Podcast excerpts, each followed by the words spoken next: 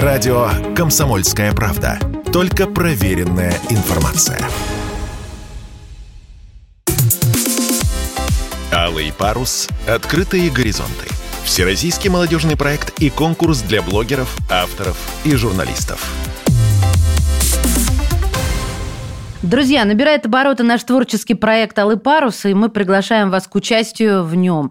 Если вам от 14 до 35, вы пишущий автор и готовы высказываться на темы, которые волнуют молодых людей, то добро пожаловать в наш проект. Что нужно для этого? Написать текст, опубликовать его в соцсети с хэштегом «Алый парус», нижнее подчеркивание КП, или загрузить его на сайт проекта parus.kp.ru. А мы, Маша Баченина, и Петр Безменов будем рассказывать о лучших авторах в эфире, знакомить вас с именитыми писателями, журналистами и блогерами, чтобы узнать секреты, как писать красивые и грамотные тексты и стать читаемым, уважаемым автором и даже издать книгу. И у нас в гостях Таня Охременко, психолог, соавтор книги «Секс, Пекс, Фекс. Пособие для детей и родителей. Как говорить с ребенком о сексе». Здравствуйте, Татьяна. Здравствуйте, Таня. Здравствуйте. Очень приятно. Таня, я сейчас задам вопрос, под девизом «Я ж мать». Ну, немножко иронии. А как вы действительно решились... Как вы решились на написание книги «Секс, Пекс, Фекс», как говорить с ребенком о сексе? Ну, давайте, наверное, начнем с того, что кроме того, что я психолог, я сама мама. У меня двое замечательных деток, и они тоже начали спрашивать у меня о том, что это такое, о том, что происходит у мамы в, живо- в животе, когда Э, детки только появляются, о том, откуда они вообще пришли в этот мир и все остальные важные вопросы. Более того, ко мне начали приходить клиенты и спрашивать, а как же нам рассказать своим детям о чем-то? И совместно с моей подругой и с автором книги, биологом, мы решили создать такое пособие, которое бы э, можно было бы не то, чтобы, знаете, как раньше делали, подложить ребенку в каком-то определенном возрасте, а которое можно было бы открыть вместе с ребенком и прям готовый текст прочитать ребенку, а, где каждое слово выверено из биологической, из психологической точки зрения. То есть родители, чтобы у родителей, ну, скажем, облегчить задачу, а ребенку дать больше понимания э, тех процессов, которые происходят с ним, и тех процессов, которые происходят, в принципе, во время его взросления. Угу.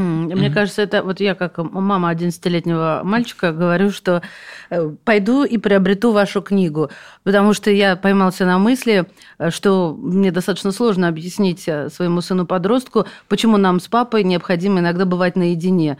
Без, а. без детей, не обидев его. Он не понимал, как без детей. Ребят, мы же ваши дети. Угу. Почему вы без нас? Ну, в общем, это было проблемой, но я как-то выкрутилась.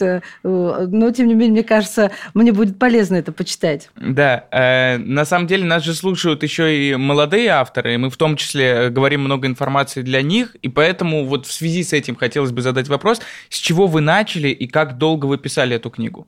А, мы начали с того, что а, сделали разбивку по возрастам. Потому что мы прекрасно понимаем, что ту информацию, которую рассказывать ребенку в 16-18 лет, мы не можем, рассказывать это, это ребенку в 5-6 лет. Поэтому первое, что мы сделали с моим соавтором, это сделали такую как бы э, разбивку по, по э, тому, что мы хотим донести до ребенка в определенном возрасте. Очень часто это становится таким, ну, как бы камнем преткновения, потому что когда только открывают нашу книгу, видят, что мы начинаем с детьми разговаривать с трех лет, людям кажется, что мы именно о сексе говорим детям в три года. Но это не совсем так. Для того, чтобы там, в 11, в 12, в 13 лет рассказать ребенку именно о половой связи, для этого нужно дать в более раннем возрасте ребенку понимание о том, что такое тело, о том, что э, его тело прекрасно, но интимно, что его тело никто другой не должен трогать, если это не родитель или не врач пока он не достигнет определенного возраста, определенной степени созревания. Что если его тело кто-то трогает, не из перечисленных лиц, то это ненормально. Более того, э, мы даем понимание ребенку в этом возрасте, что э, свое тело изучать нормально. но опять же интимно. В большинстве случаев как раз э, именно вопрос о детском исследовании собственного тела нас подвигал к написанию этой книги, потому что это очень частая тема, и родители действительно очень часто боятся, когда 5-6 лет видят какие-то проявления у ребенка. Они не понимают, как реагировать. И, к сожалению, очень часто своей первой реакцией, вот такой, знаете, ну как бы неожиданной, они наносят ребенку достаточно серьезную психоэмоциональную травму. Вот чтобы таких случаев было меньше, и чтобы поддержать как-то родителей, дать им понимание того, как можно на это реагировать, какими словами, мы в том числе написали эту книгу, и, наверное, вот первое, чему уделили внимание, это вот возраста и тому, как в каждом возрасте вместе с ребенком проживать какие-то моменты его взросления, очень важные, и становления его тела. Таня, скажите, пожалуйста, а как, в принципе, можно и нужно преподносить э, такую деликатную тему? Как это правильно сделать? Ну вот как раз в книге мы постарались дать конкретные примеры. То есть не просто описать, что вы можете как-то поговорить с ребенком. Вот если вы откроете нашу книгу, то там есть прям конкретный разговор. Вы прям открываете тот возраст, в котором сейчас ваш ребенок. Садитесь вместе с ним и читаете та-та-та-та-та-та-та-та, то-то, то-то, то-то, то-то. Есть картинки. Картинки создавались специально иллюстратором для того, чтобы они были и максимально информативными, и в то же время достаточно, ну, как бы, э, с психологической точки зрения комфортными, не пугающими. Потому что, ну, например, некоторые медицинские картинки могут действительно ребенка в раннем возрасте просто напугать своей да, э, откровенностью, да, подробностью. Да. А я сразу спрашиваю, а до скольки лет, вот от скольких и до скольких э, у вас там разбивка по возрастам? Самый нежный возраст это какой у вас? От трех лет, так, три и... года угу. и до 18. Круто. 18 лет мы уже говорим о противозачаточных средствах. Угу о том, чем они отличаются, о гигиене своего тела. В общем, вот такие вот, вот такая вот эволюция. А, э, Татьяна, вот на фоне того, что вы сейчас обозначили по поводу деликатности и осторожности, чтобы не отпугнуть, не шокировать, да, особенно, ну, совсем вот такие вот незрелые, расшатанные еще в пубертате умы, эм, можно ли прокомментировать, как сейчас это обычно преподносят СМИ? То есть как делается сейчас это? Так же хорошо, как постарались вы? Или нет, это хромает, и с этим нужно что-то делать? Вы знаете, ну, мы на самом деле не одни, кто написал подобные книги, и я видела книги других современных авторов, прекрасные книги. А, может быть, там какие-то немножко с другой стороны что-то преподнесено. Ну, в общем, по-разному, но очень хорошо. Но что касается именно СМИ, здесь, ну, на мой взгляд, есть небольшая сложность, потому что СМИ скорее пытаются запугать подростков рассказами о шокирующих последствиях. А, и я согласна, что это тоже важно. Но э, чувство страха а, считается все-таки чувством, ну, скажем, скорее деструктивным.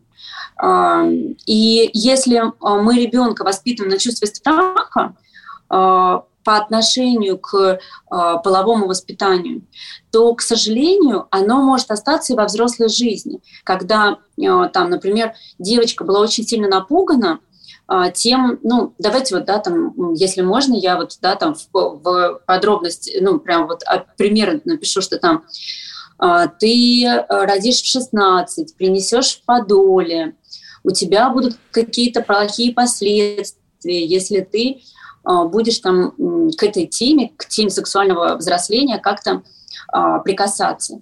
И такая напуганная девочка, к сожалению, создавая уже собственную семью, где место страху вроде бы уже не должно быть, может э, к ну, теме именно интимной близости в своей семье относиться не очень комфортно. Но это травма. И это уже, может, да. да, это может, к сожалению, разрушать даже браки и приводить к разводам. Поэтому, э, на мой взгляд, э, ну, как я вижу чаще всего, что, к сожалению, часто в СМИ преподносят это именно с точки зрения пугающих последствий, что, на мой взгляд, ну, не самая корректная форма, что эту информацию можно донести и по-другому, mm-hmm. что нужно показать, что э, мир э, взрослой зрелости прекрасен, что mm-hmm. в нем есть много удивительного, замечательного, что есть много любви в этом. Ведь когда мы, например, писали э, в книге, вроде бы она о сексе, но на самом деле мы очень много пишем о любви потому что близость — это всего лишь часть любви. И мы очень много пытаемся подросткам, детям донести о том, как прекрасно чувствовать, как прекрасно любить, как прекрасно прикасаться к любимому человеку. Но только тогда, когда твое тело к этому готово. Вот как раз... И мы часто в книге это подчеркиваем. Друзья мои, мы прервемся буквально на несколько мгновений и вернемся к этому животрепещущему разговору, как выяснилось, на удивление мне, интересному и для родителя, и для моего ведущего, человека молодого. Нет, Петя, я серьезно сейчас вообще не без иронии, без тени. Ты меня прям удивил в хорошем смысле этого слова. У нас в гостях психолог, соавтор книги «Секс, Пекс, Фекс», пособие для детей и их родителей, как говорить с ребенком о сексе, Таня Охрименко. Алый парус. Открытые горизонты. Всероссийский проект и конкурс для молодых авторов, журналистов и блогеров. Реализуется при поддержке президентского фонда культурных инициатив. Это проект и программа «Алый парус. Открытые горизонты». Мы общаемся сегодня с Татьяной Ахрименко, одним из соавторов книги «Секс, Пекс, Фекс. Пособие для детей и родителей. Как говорить с ребенком о сексе». Сегодня мы говорим на важную и сложную тему. Она как раз родилась из названия книги Татьяны и ее соавтора. Мы решили, что в программе для молодых людей от 13 до 35 эта тема будет очень актуальна. Но, впрочем, и для родителей подростков об этом тоже будет полезно послушать. Давайте продолжим. Хотел узнать, как общаться общаться с подростками на эту тему. То есть, ну, давайте подростков возьмем это промежуток там от 14 до 18 лет, наверное, какой-то вот такой промежуток, и он, мне кажется, самый сложный. Я, опять же, сужу по себе, мне 18 лет, и если в каком-то совсем раннем возрасте со мной бы завели эту тему, я не осознавая ее значимость, я бы все равно был довольно-таки любознательный, мне это было интересно. А в этом пубертате мы настолько закрыты в себе, что если ко мне подойдет, подошла бы в тот момент, там, лет в 14 мама или папа и сказали, вот давай с тобой пообщаемся вот на эту тему. Я сказал, мам, ну не надо, ну мам, ну уйди, ну все. Ну то есть э, я бы максимально уходил и избегал эту тему. Так вот, как начать этот диалог, как лучше и правильнее это сделать? А, ну, опять же, у нас в книге есть конкретный пример, который мы предлагаем родителям. А, но кроме конкретных примеров, да, на которые можно было бы опираться, я думаю, что здесь очень важно в принципе, э, ну, как бы не начинать разговор именно так, как, как знаете, так, давай сядем, и я хочу с тобой серьезно поговорить. Потому что, конечно, тогда это не только подростков, но и взрослых это отпугивает. Я хочу сказать честно, что если мне муж что-нибудь подобное говорит, я так уже сразу напрягаюсь. Такого рода разговор именно с ребенком там, 14-18 лет, было бы важно вплетать в их в какую-то просто обычную жизнедеятельность. Там, не знаю, вы где-то путешествуете, вы что-то смотрите, о чем-то разговариваете. Тоже можете поговорить и об этом. Либо я очень часто советую родителям а, описывать а, детям искренне свой какой-то жизненный опыт. Не с точки зрения того, что у меня было вот так, и теперь бойся этого, сынок, чтобы у тебя не было так же а с точки зрения того, что, знаешь, вот я в 16, например, первый раз влюбился, и описать, как это было, описать свои чувства, описать свои страхи, описать э, свои там какие-то невероятные ожидания, может быть, которые были. То есть постараться быть максимально искренним с подростком, а не стараться ему толдычить какую-то информацию, которую, конечно, именно сухую информацию он, скорее всего, и так уже знает. Мой э, совет к родителям, чьи дети э, подросткового возраста, ну, максимально окружить их именно знаниями о э, комфортных противозачаточных средствах. Потому что я могу сказать, что к своему... Извините, ну, наверное, а что значит комфортных? Угу. А, ну вот я сейчас поясню, что угу. к своему, наверное, стыду только там в 33 года я узнала, как на самом деле а, опять же, с помощью моего соавтора и биолога, как на самом деле работают те же, например, контрацептивы разного свойства. Я имею в виду сейчас не, не барьерных а, а, контрацептивах речь, а о э, оральных противозачаточных. То есть я не знала, как именно они работают. И когда я узнала, как они действуют на женский организм, как бы я немножко пересмотрела на них взгляд. И, э, к сожалению, об этом я лично узнала только в 33 года. Я думаю, что девочкам подросткового возраста, которые, возможно, приняли уже какое-то решение о вступлении в взрослую интимную жизнь, тоже очень важно окружать этими знаниями научными чтобы они понимали, что происходит. Я на самом деле не зря затронул тему того, как э, общаться с подростками э, на эту тему и насколько это такой сложный и нежный, что ли, организм, потому что я веду еще одну передачу на «Комсомольской правде» э, подростковую, и мы очень долго там спорили, и так, наверное, не пришли к какому-то четкому выводу по поводу того, нужно ли вводить уроки сексуального просвещения, сексуального образования в школе, насколько это будет комфортно детям, и, ну, стоит ли это делать? Мое личное мнение, что такого рода диалоги э, лучше бы, чтобы проходили либо в семье, либо э, у нас вот была как бы такая мысль, э, тоже с моим соавтором книги, чтобы проводить небольшие тренинги, там, ну, за какую-то символическую плату, на которые родители могли бы при желании отправлять своих детей. Почему не в школе? Мое мнение такое – когда вокруг тебя 30 э, одноклассников, не все из которых к тебе бывают доброжелательны, далеко не факт, что какую-то тему ты готов э, обсуждать очень искренне. А тема щепетильная, и если ее не обсуждать с тем, кто готов твои как-то чувства выслушать, кто готов тебя понять, то я не уверена, что из этого выйдет какой-то толк. Ну, тут же речь идет не, не обязательно о психологической помощи, где ты должен говорить о своих проблемах, и там психолог, сексолог тебе будет их разбирать и помогать. Э, речь идет скорее о каких-то вопросах безопасности, то есть о тех же вопросах контрацепции, потому что в некоторых семьях эти вопросы могут э, не, не поднимать, и человек, вступая уже в половую жизнь, будет э, с какими-то странными, неверными представлениями, которые он мог вычитать в интернете, совершенно там не критически подходя к информации, и в результате результате, ну, может наделать много ошибок. А на подобных уроках с ним, конечно же, не будут разбирать его психологические проблемы, потому что он не будет откровенен, но все-таки объяснят э, какие-то базовые без, там, уроки безопасности. Ну, вот как, например, как работают оральные контрацептивы, чтобы да. мы об этом узнали не в 35, а в 16, 17, вот как-то так, наверное. Когда я училась в школе, у нас был такой опыт, что девочек собирали в одном зале, мальчиков в другом зале. С нами общался гинеколог, и какие-то тоже нам пытался донести знания о контрацептивах. И с мальчиком, насколько я знаю, тоже общался, ну, по-моему, кто-то из врачей, пытаясь донести тоже какие-то знания а, о методах барьерной контрацепции. Поэтому, на мой взгляд, именно вот такие, ну, как бы формальные знания в школе, возможно, будут иметь очень хороший эффект. А что же касается именно, ну, я к себе примеряю, да, психологической какой-то основы этого вопроса, то я бы, наверное, предложила делать какие-то, скорее, ну, не знаю, там, тренинги, небольшие какие-то собрания с детьми, чем вводить это в школе. Знаете, я не могу с вами не согласиться, потому что это очень правильно, особенно разделение.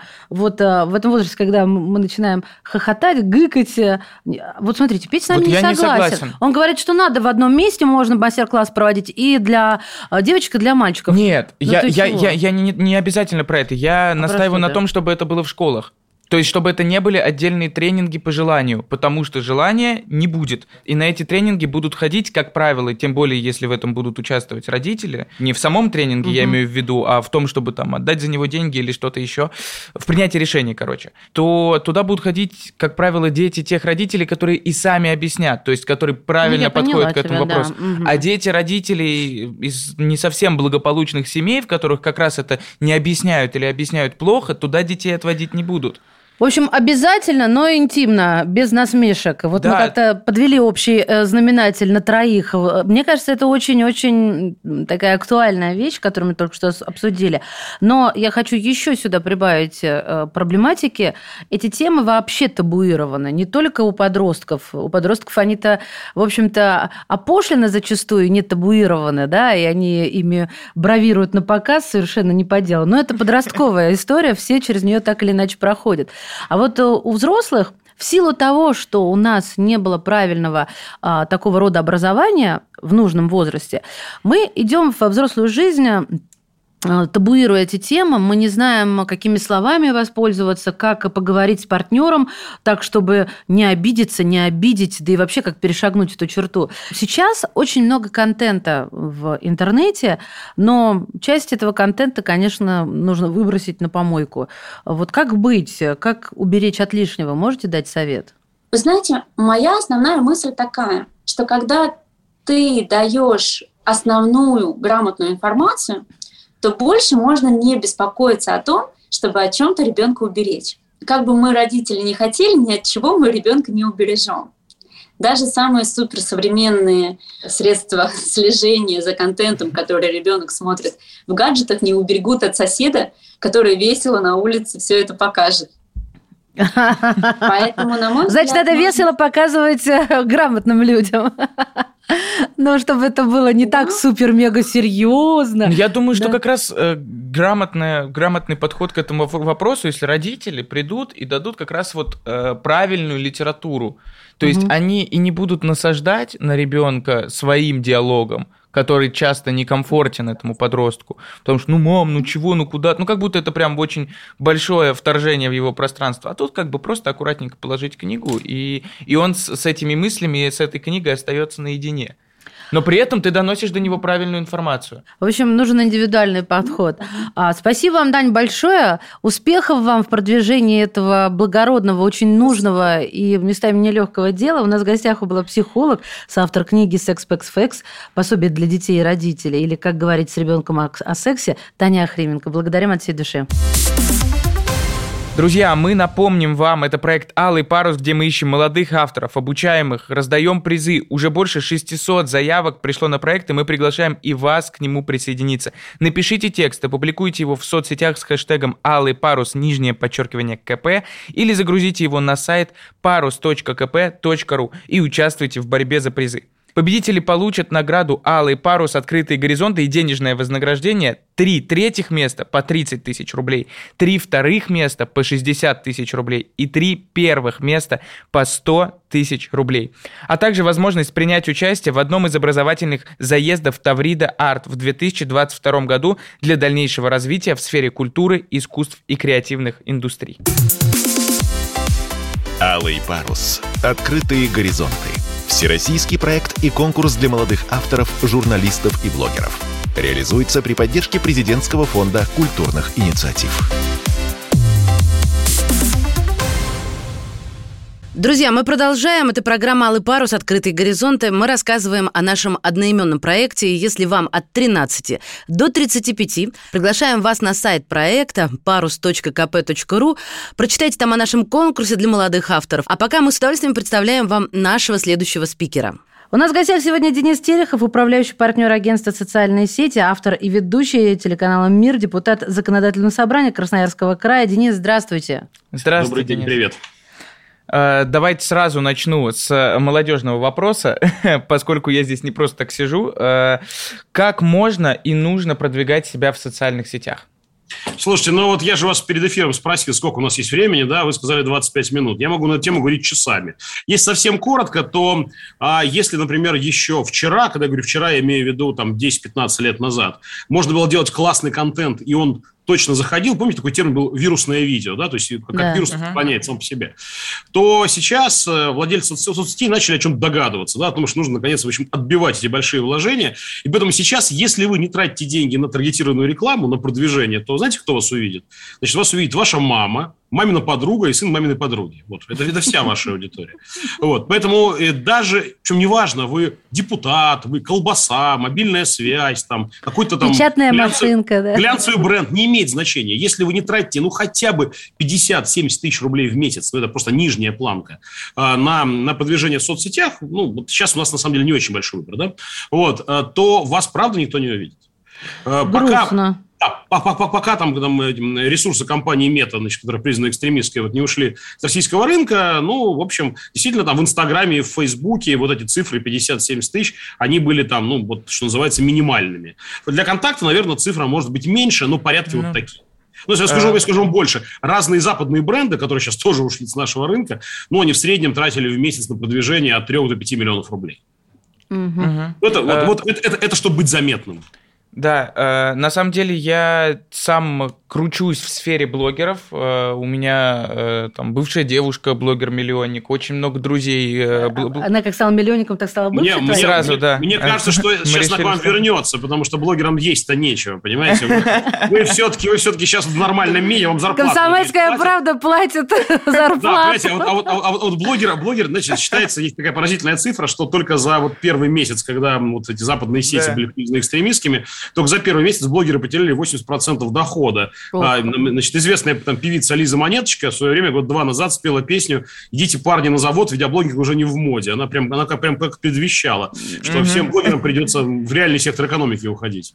И как раз вот с, со своими знакомыми блогерами я очень часто обсуждаю эту тему, их тоже интересует этот вопрос. Вот как создать качественный контент и что важнее, форма или содержание? А, форма. Я думаю, сейчас важнее форма, потому что сейчас, ну, знаете, вот, вот вы человек молодой, вы, наверное, еще там такую штуку, как ЖЖ, Life Journal, не застали, вот я-то его помню. Вот, там я был тоже, такой... Да. да, значит, ну, прекратите, вы тоже молодая девушка. А у вас вот, был ЖЖ? Был ЖЖ у вас? Конечно, я был ЖЖ. И, ну, и у меня был ЖЖ, и Аська была. Успокойте меня и скажите, что это не заболевание, пожалуйста. ЖЖ нет, это живой журнал. Мы просто старые люди, мы давно живем. Вот, значит, смотрите, в ЖЖ в ЖЖ Вы потом в пейджеры спишетесь, я правильно понимаю? Много, много букв не осилил. Много букв не осилил, был, был такой термин. Так вот, сейчас много букв не осиливают примерно все. И понятно, что успех вот того же самого помянутого экстремистского Инстаграма заключается в том, что там вообще не нужно писать. Там единица контента – это картинка. Там в чем успех ТикТока? Единица контента – это видосик. То есть люди, людям, на самом деле, нечего сказать. Люди не умеют говорить. Вообще есть страшная статистика, что 99% всего контента в России, да я думаю, что и в мире, это репосты. То есть только 1% людей способны создавать оригинальный контент. Все остальные просто его репостят. Нечего сказать. Люди это тупые, на всех площадках? Ну, как бы, это, это к, к, к чему это, статистика это, усред, это усредненная, это усредненная цифра, но я думаю, что ну, плюс-минус, плюс-минус, это примерно так. Ну, ну где-то 2%, где-то 0,5%, но, но ситуация как бы не меняется. А, очень, мало, очень, очень мало есть людей, которым есть что сказать. Вот, я думаю, все, все они остались в ЖЖ. Я что-то в шоке, если честно, от этого одного процента. Вот искренне говорю, Денис. Это я, что я, получается? Я объясню, почему. Потому что мы заложники нашей френд-ленты. Вот если нашего юного друга запереть на кухне, значит, с блондинками, в какой-то момент будет казаться, что все женщины в этом мире исключительно со светлыми волосами. Да, потому что, знаете, потому что, потому что мы заложники нашей френд-ленты. А, нам кажется, что вот кругом это страшная политика и так далее. Хотя я вам скажу, что 80% контента по-прежнему это котики, да, там еще 10% другие животные, 5% за Путина, 5% против Путина. Есть такая смешная инфографика. Вот. Но как бы и вот и а нам, а нам кажется, потому что у нас кругом там, политические активисты, журналисты и так далее, что все такое обсуждают вот какие-то вот, вот эти неприятные вещи. Да, Люди, абсолютно да. так, абсолютно Люди так. обсуждают борщ и котика. Лирическое угу. отступление, да? Вот, это, это, вот арифметики 4000 лет, да, и геометрии 4000 лет. Я знаю, что параллельные прямые не пересекаются, хотя позже Лобачевский докажет обратное, да? Там коммуникациям, там, рекламе, маркетингу, пиару, там 100-150 лет, да, это довольно молодая наука. Коммуникациям в интернете всего-то лет 15-20, вообще младенчество с точки зрения науки. Здесь нету теоретиков, нет, как бы нет экспертов. Понимаете, вот каждый из нас, он гуру, да, вот он гуру там социал-медиа а, на том простом основании, что он сейчас это социал-медиа делает буквально руками. Я к одной конференции готовился, и там, значит, приходит мне письмо от девочки. Здравствуйте, у вас на секции хочет выступить мой начальник, он Будда интернет-коммуникации. Причем Будда была с маленькой буквы написано. Знаете, вот мы все гуры и Будды. Да, и поэтому там, нет, там нет моей правоты или вашей правоты. Мы, мы, мы все правы одновременно и неправы. И только мать история через, через 100 лет значит, нас рассудит, дай бог. Но а, мне вот любопытно, то есть, но тем не менее во все нужно вкладываться, будто просто аудиоподкаст, видеоподкаст. Конечно, э, конечно, да. во всё Продвижение нужно- это наше все. Продвижение сейчас самое главное, да. Мгм. То есть э, тот, кто не продвигает, упустил это было Послушайте, еще это, это не вопрос качества контента. То есть, то есть качество контента тоже очень важный фактор. Это вопрос того, что алгоритмы соцсетей, ну, существует же несколько вот этих великих тайн природы, да, там, есть ли жизнь на Марсе, как, как карамельки попадают повидло, как в макаронах делают дырки. И каким образом э, вот там, как бы лента социальной сети тебе что-то показывает. Это великий секрет. Его никто никогда не раскроет. Там, никакой Павел Дуров, никакой Марк Цукерберг. И поэтому ты не понимаешь, как соцсеть тобой манипулирует. И поэтому, если ты не тратишь деньги на продвижение, то ты можешь рассчитывать только на кого там, маму, да, помню, да, мамину Да, подругу мамы. Да, и сына маминой подруги, да. И сына маминой подруги. А есть ли смысл писать много, чтобы быть замеченным? То есть часто? Нет, я думаю, что сейчас нужно писать, вот, знаете, вот я сейчас сам себе начну противоречить. Сейчас нужно писать реже, но, я ну, опять же это повторюсь, но, как бы, но обязательно продвигаясь, реже, но ярче. Ну, то есть, грубо говоря, а, лучше ты сделаешь одно сообщение в неделю, но это будет вау, вау, взрыв какой-то информационный. И не будешь писать больше ничего потом. Потому что вот, вот, вот весь этот информационный гарнир, который ты в течение недели создаешь, он никому не нужен. Да, как бы там лучше, лучше потратить усилия на то, чтобы сделать один раз клево, сильно, стильно, лучше с картинками. Если это, если это не видео, то это будет инфографика. Если это видео, то пусть будет видео там, ну, пристойно смонтированное. Ну, я скажу так, если у тебя там интервью, не знаю, с Владимиром Путиным, его будут слушать, даже если это там интервью О, записано да, по телефону. да, да, ну, да. ну, для, для блогера, условно говоря. Конечно, а если просто какой-то проходняк, то есть ну, если ты его не упакуешь, то, то я думаю, что никто не посмотрит. Потому Ой, форма сейчас, а, к а да- сожалению, а давайте про вот, да, вот про, про форму. Это вот именно видео так любопытно.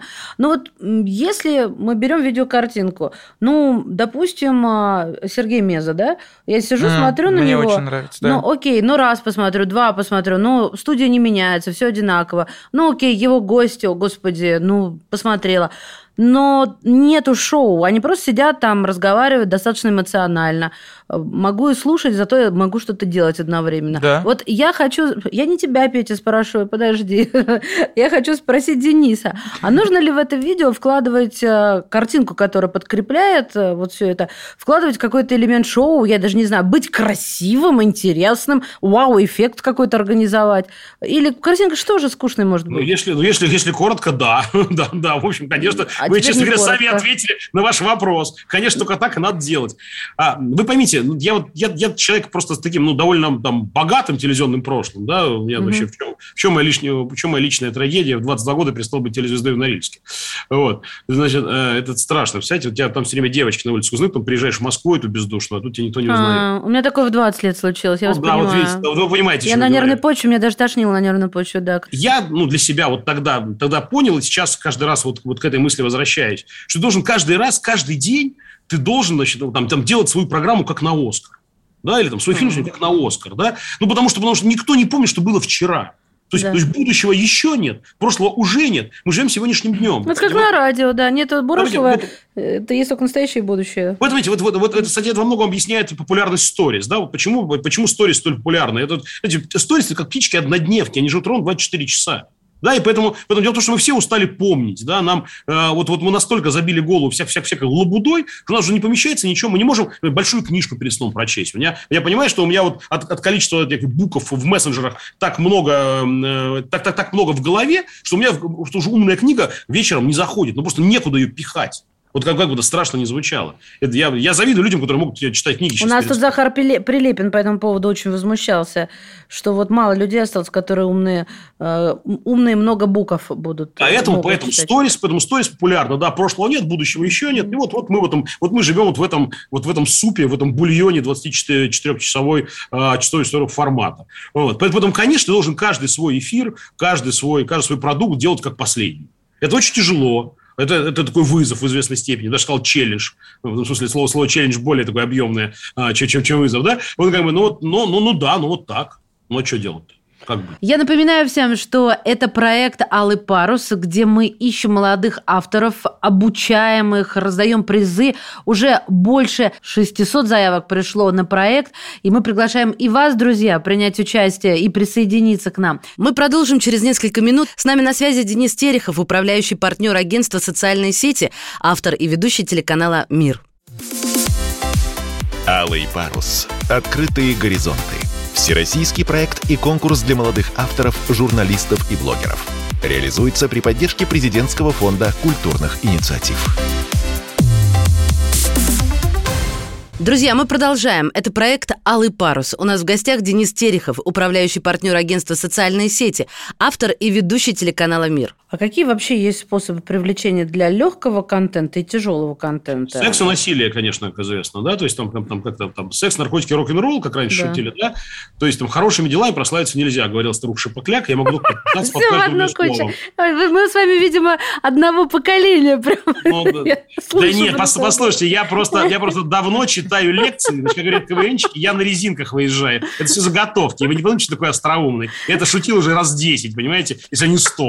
Вот, это, это, это, да, это можно вырезать, кстати, да, чтобы никто не узнал. Ни за а, что!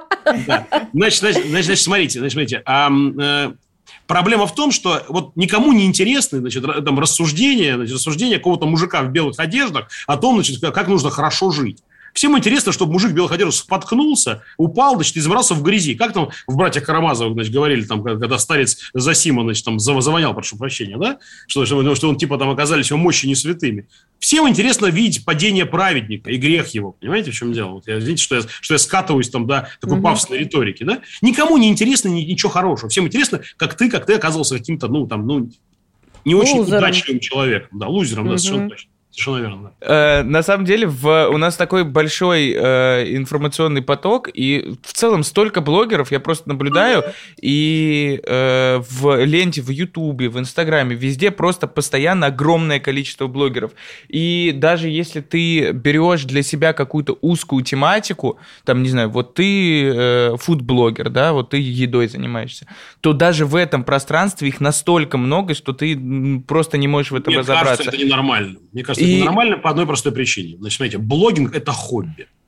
Потому что как только ты начинаешь зарабатывать на контенте, когда начинаешь заниматься профессионально, ты перестаешь быть блогером, потому что ты становишься медиа. Да, даже пусть медиа, где, там, где ты главный редактор, ты же, значит, э, редактор, ты же верстальщик, ты, ты, ты, ты, ты, ты один. Но если ты начинаешь зарабатывать деньги, ты медиа должен, я считаю, что совершенно правильно регистрировать блогеров как средство массовой информации. Ну, потому что, ну, если у них большая аудитория, они должны подчиняться каким-то правилам. Вот.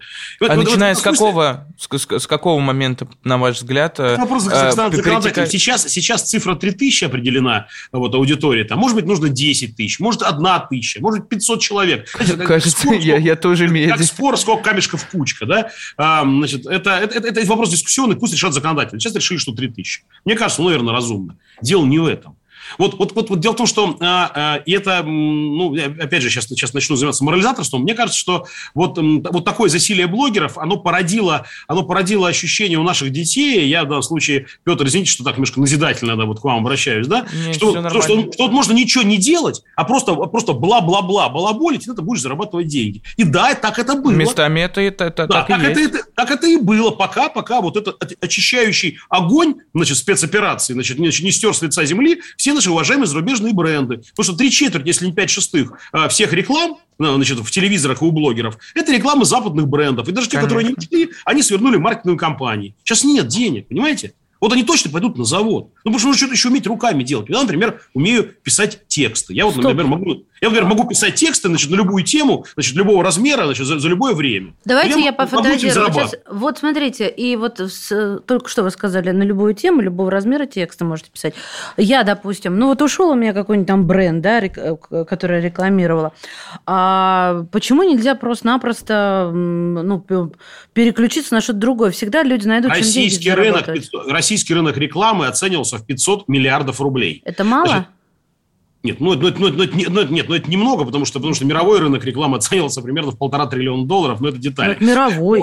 Да, нет, нет, нет. Российский рынок рекламы 500 миллиардов рублей. И... Из них доли, вот, вот послушайте, самый крупный рекламодатель это Сбербанк. Знаете, какой бюджет годовой? 20 миллиардов. Вот ну, самый крупный российский бренд 20 миллиардов. И вот, и вот и вдруг внезапно из 500 миллиардов 450 пропадает. И даже если Сбер в два раза нарастит объем рекламы и станет не 20, а 40 миллиардов, это не решит фундаментально эту проблему. Так, значит, компания, от, чего, я, от, я, от чего Компания WPP уволила 1600 сотрудников значит, из российских агентств. Понимаете, в чем uh-huh. дело? Может, Вот может, может, я- просто я- больше никому не нужно понимаете, про красивую Кока-Колу снимать рекламу. уж Нет Кока-Колы. Не, ну бог с ней с Кока-Колой. Давайте вот предметно на примере.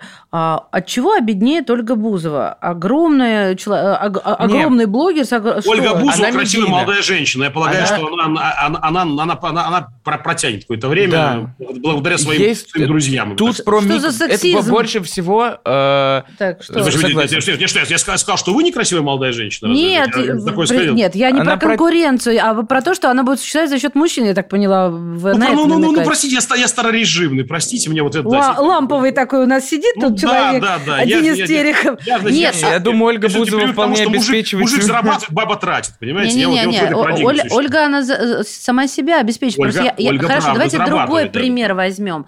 А, другой пример. На- почему они, они реально обеднеют, вот эти Смотрите, люди? мне кажется просто, А вот слушайте, я ну опять ведь- же ведь- общаюсь с ними просто, по- поэтому я скажу. Ну. Э, большие блогеры, Даня Милохин, я не знаю, вот Ольга Бузова, Ну. все, все они не обеднеют. Они, во-первых, Их 10 у них- или 20. Во- Их 10 ну, или 20. В России 1100 блогеров-миллионников. Только Вот. вдумайтесь. 101, я стала Тысяча- блогером вчера. Ты, ты, ты 1100 блогеров, ми- ты или 100, 101 блогеров-миллионников. Ольга Бузова и Даня Милохин это, это селебы, понимаете? в Да, дело? вот они уже Они, они стали вначале селебами, а потом блогерами. Даня Милохин вначале стал селебом, а потом стал блогером, в том понимании, в котором мы об этом говорим. И Ага. Ольга Бузова вначале по телевизору сидела, значит, возле костра, значит, Ну, и- да. в, доме, в доме 2, а потом стала блогером. И Ксения Собчак. Друзья, давайте честно ответим, э, честно скажем, есть они Милохин не этим в этом смысле, зарабатывать. возможно, Ну, вообще я- исключение. Потому что он изначально был блогером-блогером, а они все были селебами. Я могу, я могу сказать, я просто не знаю, насколько можно Их или 10 нельзя рас- 100, распространять или эту миллион, информацию просто, я по этому поводу переживаю. Ну. А, еще вырежем. Но а, просто огромный рынок блогеров сейчас, просто которым стало как раз нечего кушать, перешли на контракты с российскими платформами, с Рутубом и прочими. И что же, и что же они там делают, скажите, пожалуйста. С Рутубом. Они снимают туда Что контент, же- а Рутуб им платит Какой за это контент они деньги. могут снимать? Послушайте, это А мало как вот быть не это банальным? Как снять малоинтеллектуальные контент? люди, которые без образования, значит, с узким кругозором. Единственное, единственное, что они умеют, это распаковывать коробки. Ну вы Захар При- Прилепина не не включайте, осталось у нас, у нас не Там надо. контент разный. Почему они почему, выс- почему они... Вы, вы не знаете даже, про кого идет речь, но уже говорите, что они малоинтеллектуальные. Денис. Понимаете, как, как вам объяснить? Понимаете, у меня, у меня работа, у меня работа, значит, забирать деньги, забирать, я, я, я Робин Гуд в каком-то смысле, да, значит, забирать деньги у богатых, раздавать их бедным, да, вот, я, я, вот забираю, я забираю деньги у брендов и раздаю их блогерам, поэтому я понимаю, я понимаю, с кем я имею дело, понимаете, к сожалению. Я понимаю, с, кем, с каким человеческим материалом я имею дело. Да- да- да- да- Давайте смотреть на вещи реально. Эти, это люди с очень узким кругозором, которые, ко- которым просто повезло оказаться в нужное время в нужном месте. Это такое обесценивание. Это, я Ну, считаю, Ну, простите, это у меня, нет, у меня не будет сегодня хороших новостей, друзья. Вы Петра А сейчас, кто же э, правду обидели скажет, да? и расстроили. правду-то скажет? да, Нет, меня, меня вы не да? расстроили. Блогинг не является моим основным источником заработка. И ты у но- нас немало Слава, интеллектуальный. слава богу, слава богу, вы, вы, Спасибо. дольше С продержитесь. тобой очень Я приятно общаться. Денис, хорошо. На, давайте тогда а, вот задам вам такой вопрос. А что сейчас, на ваш взгляд, интересно аудитории? Это как про творческие планы, ну прям очень Я в контексте знаю, вот- нашей вот- беседы. вот чем- Нет, этот вот ответ честно. не принимается, Денис. Вы Я- нас всех поразили, приручили, а сейчас вот не знаю. Нет, нет, Потому нет. что, ну, ну, послушайте, ну, потому что я обещал быть честным, понимаете, в чем дело? Обещал быть честным. Я, почему я говорю не знаю? Потому что я могу говорить о том, что, как мне кажется, а, было бы интересно мне, да? Мне кажется, что мне, мне, мне кажется, что интересно сейчас говорить про историю, потому что, потому что, как бы, если мы там, ну, в- там, вглядимся, что называется, в, в былые года, да, то нам станет понятнее, что происходит сейчас. Мне кажется, что сейчас очень интересно говорить, конечно, про будущее а, в контексте новых, новых профессий. Например, я вот я искренне рад, что моя 14-летняя дочь пойдет учиться на, на биолога и будет заниматься биотехнологиями. Биотехнологии – это прорыв. Мне кажется, это очень важно, об этом любопытно рассуждать. Любопытно говорить про, про экономику будущего в разрезе как бы, кри- как бы криптоэкономики, да, когда, э, условно говоря, э, не государство и, и- и, там, ну, владеет, что ли, монополией, даже сказал, гемонией на печатный станок, а любой человек может быть эмиссионным центром, и там вот, вот биткоин пес- там, э, п- п- пресловутый, там, в каком-то смысле должен разрушить а, там, там, э, Это будет интересно большому экономику количеству вчерашнюю, людей. построить экономику будущего. Нет, ну, то есть, вот, то есть я бы сказал так, интересно говорить про деньги будущего, про, значит, такие человеческие технологии будущего, да, там, ну, там, станем биороботами или просто сознание отцифруем, как бы, и смотреть в прошлое с точки зрения, ну, там, не- не- не- не- некой такой, что ли, по- попытки, попытки поймать какие-то, какие-то, не знаю, отголоски там, настоящего. Ну вот это мне интересно, возможно. Ну мы поняли, я может, сделала ссылку еще раз. Это Денис говорил за себя. Да. Спасибо вам и на этом. Наше время вышло. Ну, слава Мы тебе, вам Господи, наконец-то от меня отстали. Денис Терехов, управляющий партнер агентства «Социальные сети», автор и ведущий телеканала «Мир», депутат ЗАГС Собрания Красноярского края, был сегодня в нашем эфире. Денис, от всей души спасибо, и за Спасибо, настроение Денис. тоже. Спасибо, пока. Пока. До свидания. Друзья, мы напомним вам, это проект «Алый парус», где мы ищем молодых авторов, обучаемых, раздаем призы. Уже больше 600 заявок пришло на проект, и мы приглашаем и вас к нему присоединиться. Напишите текст, опубликуйте его в соцсетях с хэштегом «Алый парус», нижнее подчеркивание КП, или загрузите его на сайт parus.kp.ru и участвуйте в борьбе за призы. Победители получат награду «Алый парус. Открытые горизонты» и денежное вознаграждение. Три третьих места по 30 тысяч рублей, три вторых места по 60 тысяч рублей и три первых места по 100 тысяч рублей. А также возможность принять участие в одном из образовательных заездов Таврида Арт в 2022 году для дальнейшего развития в сфере культуры, искусств и креативных индустрий. Алый парус. Открытые горизонты.